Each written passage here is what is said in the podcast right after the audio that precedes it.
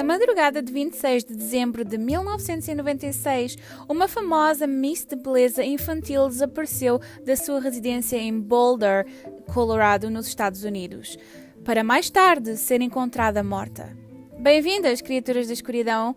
O meu nome é Mortis e nesta época natalícia trago-vos o caso da investigação mais mediática e o homicídio sem resolução mais famoso da internet. Falo, claro, do caso de John Bennett Ramsey. Assim que a mãe de John Benet encontrou uma nota de resgate na escadaria da sua casa, ligou imediatamente para a polícia. A nota de resgate era extremamente longa e rastros de um rascunho foram encontrados na casa da família, o que levou a pensar que entre raptar uma criança, eh, uma criança assim eh, pequena, e escrever três páginas de uma nota de resgate seria algo particularmente complicado naquelas circunstâncias. Enfim, a polícia fez buscas na, na, casa da família e John Benet parecia estar desaparecida. Mais tarde, o que aconteceu foi que o pai da menina, John Ramsey, viria a encontrar o corpo da mesma no porão da casa.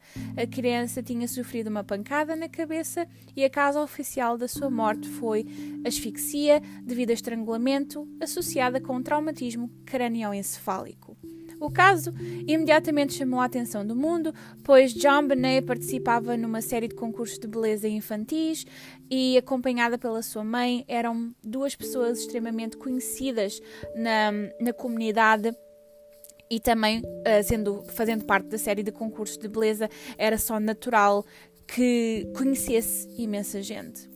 Este caso é particularmente bizarro e nunca se chegou a encontrar um culpado. Uh, por exemplo, no, no, no, extensivo pedido de resgate, o valor pedido era o valor exato que o pai da menina ganhava, o que fez com que a polícia se focasse na comunidade também. O facto de imensas pessoas contaminarem a cena do crime e o próprio pai, uh, quando decidiu mover o corpo da menina, também não ajudou ao caso. Uh, a família, incluindo o irmão mais velho de John Benet foram considerados os suspeitos imediatos, pois alegadamente seria impossível mais alguém estar uh, na casa, dentro da casa, naquelas circunstâncias.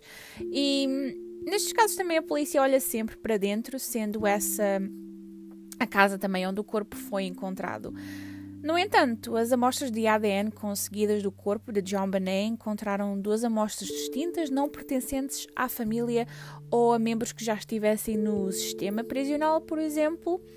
E este caso foi efetivamente muito mediático, pois parecia que, por exemplo, os pais estavam a esconder ou a proteger até o irmão. Haveria também a teoria que o irmão teria morto, morto John Benet e que de uma forma a família conseguir preservar o, o filho, ou seja, o filho que ainda estava vivo, estavam a protegê-lo ao máximo de maneira a tirar a atenção do irmão, mas com as descobertas do ADN, esse, essas suspeitas foram levantadas.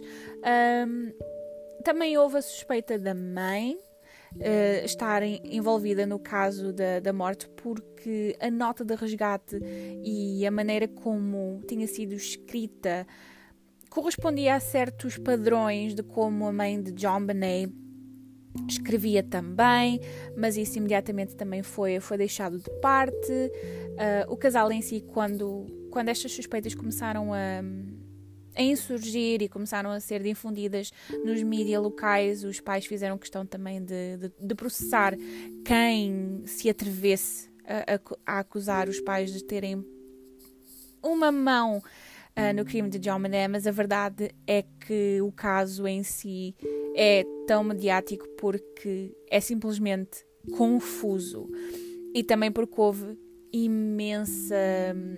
Como é que eu ia dizer? Imensa. Houve muita interferência no caso, houve muita interferência na cena do crime, houve muitas pessoas que entraram e saíam da casa, pessoas que moveram o corpo, etc, etc, o que levou a que efetivamente a investigação não, não foi possível ser levada a cabo da maneira que deveria ter sido.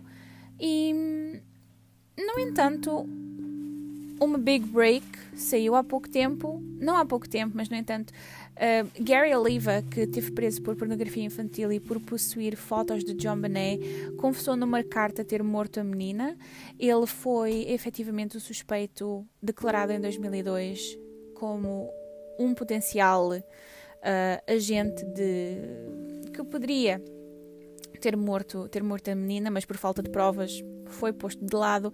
E pode ser que esta carta que ele mandou uh, faça com que novas diligências a partir da polícia sejam, sejam feitas. Veremos o que é que a polícia decide fazer com este caso, visto que nunca houve provas suficientes para ter uma acusação formal e agora Gary Oliva uh, decide confessar que efetivamente foi ele que matou, mas foi uma morte acidental de John Bonet, porque alegadamente, e de acordo com o que ele diz na carta, foi um acidente da parte dele em que por engano, não por engano, mas por acidente, uh, deixou a criança cair, ela bateu com a cabeça e aí surgiu o traumatismo cranioencefálico. No entanto, falta ainda justificar a parte de asfixia e do facto também de que a criança foi abusada sexualmente.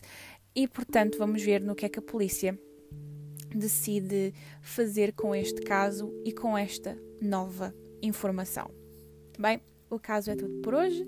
Obrigada pelo vosso apoio e não se esqueçam do meu uh, conselho. Cuidado por aí.